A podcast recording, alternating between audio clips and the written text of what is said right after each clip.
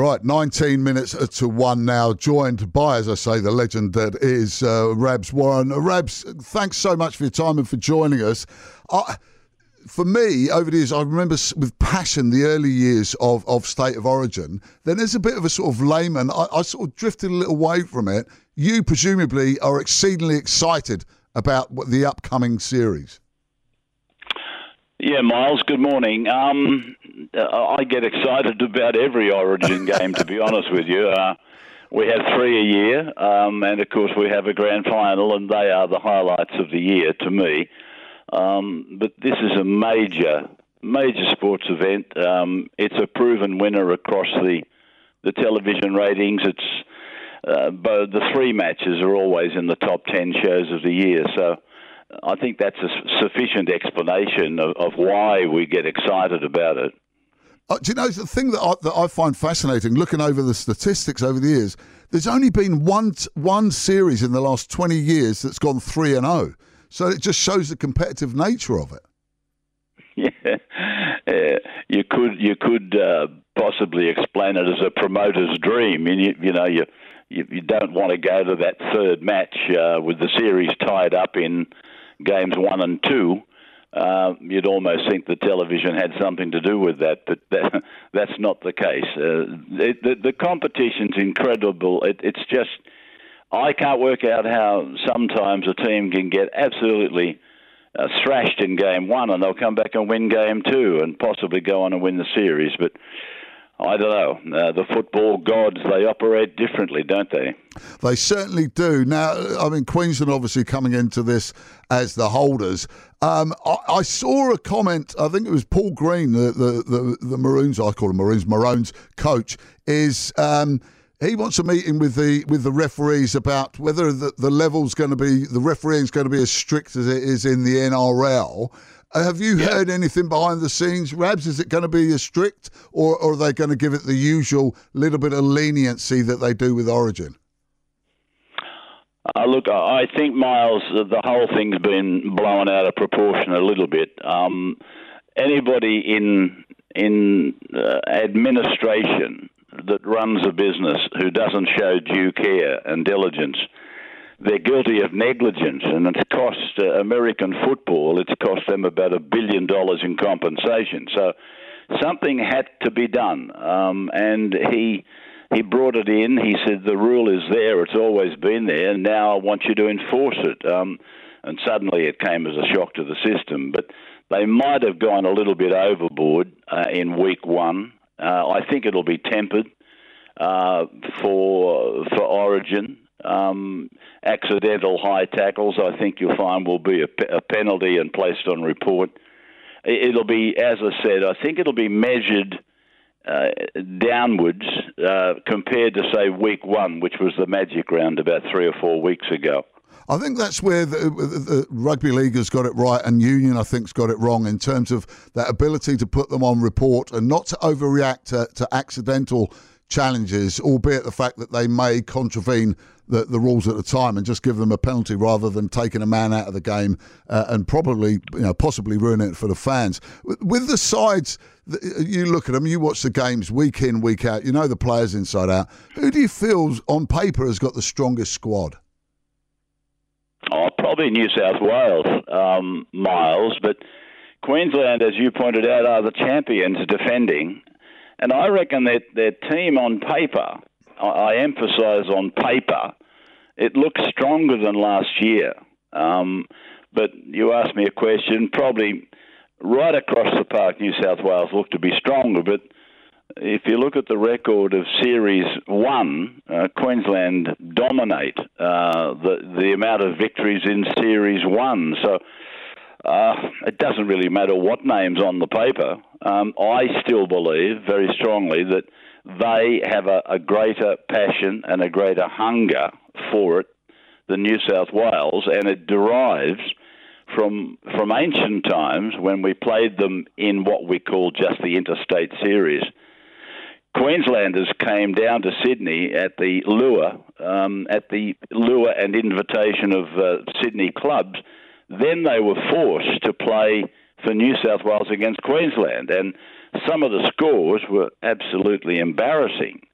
And I don't think they've ever forgotten it, to be quite frank with you, and I think they draw motivation from it. Uh, that's exactly the, the, the, essence that I got when I first came over in the mid 80s and w- was watching it. And I could just see the that, that passion and drive from the Queenslanders to try and stick it to the man, so to speak. And I love the way you said there, we. Ray, when you were saying we used to you know, play against them, that so when you're commentating, do you do you find it hard to sort of keep the level thing if, if the Maroons score a winner in the last minute? Uh, look to to answer to answer your question in a different in a different way. Uh, I get criticised because they they presume that I come from New South Wales, so I'm one-eyed. But I say to some people interviewing me, "Look, what do you want me to do? Live on a houseboat in the middle of the Tweed River, which is the border?" I said. I said, number one, I, I'm not nautically minded, and number two, I don't want to live on the water for the rest of my life. look, I was born in Junee, New South Wales. I got a break into radio at Young, New South Wales. I came to Sydney, and I live in Sydney because that's where Channel 9 want me to be. Um, and at the end of the day, I, I find it difficult not to say we, um, but when I'm actually commentating, um, I try to be as as I try to be as level as I possibly can, an even distribution, if you know what I mean. I don't follow anybody. I don't follow anybody. I don't care who wins. Um, but at the end of the day, I love the game. That that's the only thing I can say to you. I'll tell you what, Ray, it comes across, and I, I think you've um, imbued that, that love of the game into many, many others over over the decades you've been doing it. A couple more things before I can let you go, and you can enjoy your day. Um, no, I'm okay. It's uh, fine. Uh, Dane Gagai. Um, you know, a star obviously for, for the Maroons. Uh, apparently, he's got tonsillitis uh, at the moment. He's getting treated but they reckon he's going to be uh, okay. How big a loss would he be? Well, he'd be a very big loss because um, his centre partner is a fellow called Kurt Capewell, who basically they, they pulled out of reserve grade last year. Um, he was a part of the Penrith squad, but he wasn't in the, the final 17. And he uh, is a part time centre. He, he's more of a back rower. So if they lost Gagai, uh, Capewell is there on his Pat Malone, then, then they'll obviously have to find somebody to fill the gap left by Gagai. But I, I don't I don't buy into all this stuff. Queensland have got a they've made a profession almost uh, of um, finding tonsillitis or measles or mumps or something.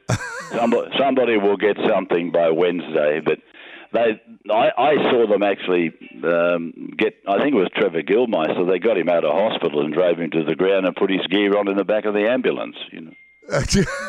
yeah, Graham Lowe often had to get dragged out of hospital to go to games as well.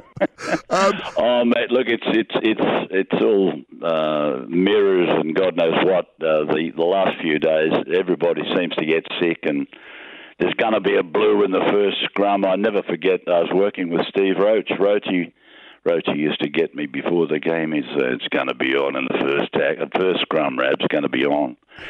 And I went to every every Origin match with Roachy and thinking, I don't know when when's it going to be on? Where's the blue? It just never happened. But anyway, yeah, I, there's a lot of mind games involved in it as well, and that's all part of selling selling it as well for to get the fans Absolutely. up, which is with no problem Absolutely. with that at all. Now, uh, two more quick questions. One, Townsville, uh, what do you think of, of playing the game there? I think it's good. Um, look, I, I know it gives Queensland the edge, and uh, if you look at the games played in Queensland over the 40 years of origin, there's a huge differential in favour of Queensland. They they've won, I think, 39 games to 19. So there's definitely an advantage there for, for Queensland, but you've got to remember the game that was to go to Melbourne was in fact a Queensland game anyway. In other words, uh, under the old system, Queensland were to get two games in their state. But the reason I, I'm I'm happy for Townsville is these people they travel every fortnight, sometimes a ten hour a ten hour round trip to watch the Cowboys play. And now they've got a brand new stadium, and now they've got an Origin game. So Yeah. Uh, for them, for them, I'm I'm really happy. Um, Fantastic. Um, Quick, Ray, we've got to go shortly. Just finally, we're all excited over here about Reece Walsh. Have we a right to be excited? Yeah, absolutely. I I watched him for the first time the other day, and my God, you you can produce some. I mean, Shaun Johnson, unbelievable. Roger Tuivasa-Sheck, unbelievable. And I've probably forgotten. So Kalyn Ponga is brilliant, you know. But at the end of the day, um, mate, he looks like he's the real deal, and he's got that baby face to go with it. Excellent, mate. Yeah, a bit like Brendon Tuuta. Hey, Ray Warren, thank you so much for your time. You have a great weekend. Okay, I'll see you, Miles.